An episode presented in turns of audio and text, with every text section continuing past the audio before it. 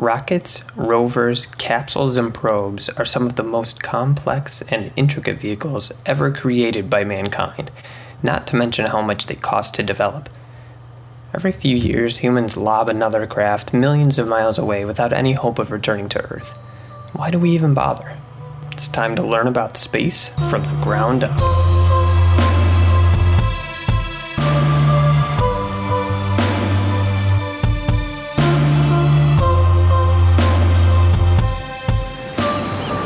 Surface of the Earth is the shore of the cosmic ocean.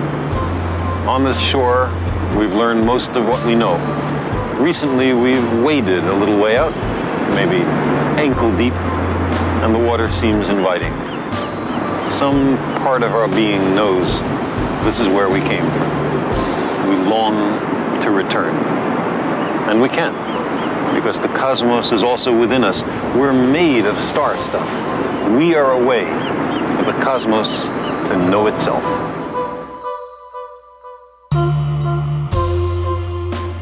I'm Phil Linden. Carl Sagan, speaking there on Cosmos, had a talent for instilling a sense of wonder and mystery that can only be matched by looking at the Milky Way on a clear night. As inspirational as Sagan might be, his words still beg the question why do we explore at all?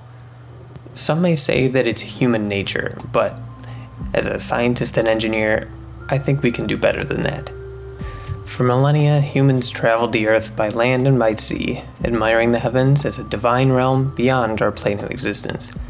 At the turn of the 21st century, technology progressed to enable innovations like towering skyscrapers and aircraft gliding through the atmosphere. We transcended our lowly two dimensional world and soared higher, into orbit, around the moon, escaping further and further into the void but humans tend to think on a smaller scale. Day by day, work week by work week, what could motivate us to learn about places beyond our planet when there is war, famine, diseases, and multitudes of things to worry about right here on Earth? To answer this question, let's explore an analogy. Archaeologists peruse remote locations with their spades and toothbrushes, digging up bones of creatures gone extinct long, long ago. By studying these remains and the rock formations surrounding them, we've learned a great deal about evolution, biology, and even how the Earth would have been like hundreds of millions of years ago. We've learned about plate tectonics, leading to advancements in understandings of earthquakes and how to predict them. We've learned about natural changes in Earth temperatures over long periods, allowing us to see the impact humanity has on climate. The, the list goes on. Archaeologists explore time now let's consider how we can explore space.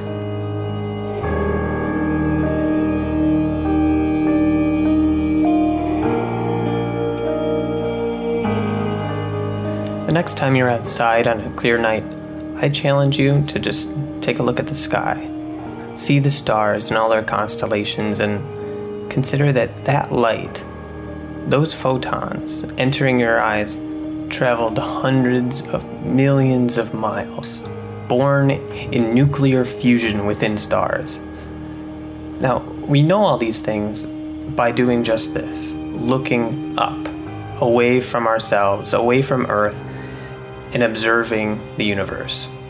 By understanding what happens outside, what happens far beyond what we can see day to day, we can truly understand what makes us who we are, what makes the world what it is.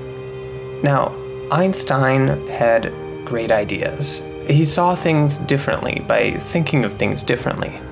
His concept of space time as one thing and how gravity is the warping of space time things were predicted that we would have never expected, like light bending around stars, or black holes making waves, ripples in the fabric of space time. But these are the things that we have observed.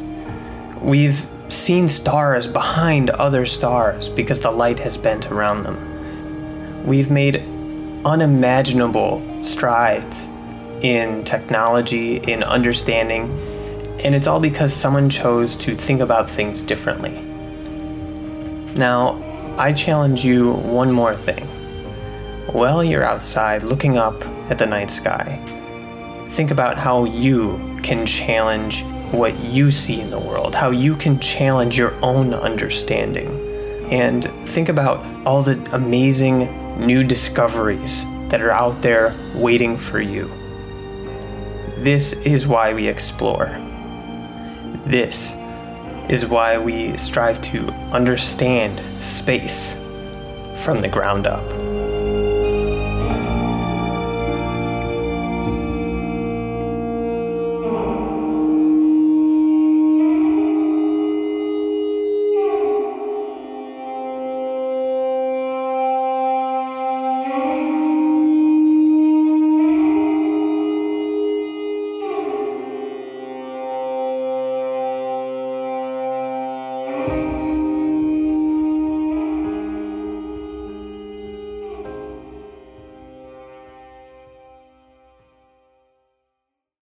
The music for this episode of Space from the Ground Up was brought to you by Kevin Hartnell. If you liked what you heard, consider subscribing to SpexCast, a weekly podcast discussing the science and technology of space exploration. Each week, we discuss a different topic in space exploration and feature interviews from scientists and engineers within the space community. You can get in touch with me or with the show at Philip J. Linden, that's me, or at RIT SPEX. If you want, you can also send us an email to spexcast at gmail.com. This has been Space from the Ground Up. I'm your host, Phil Linden. Thanks for listening.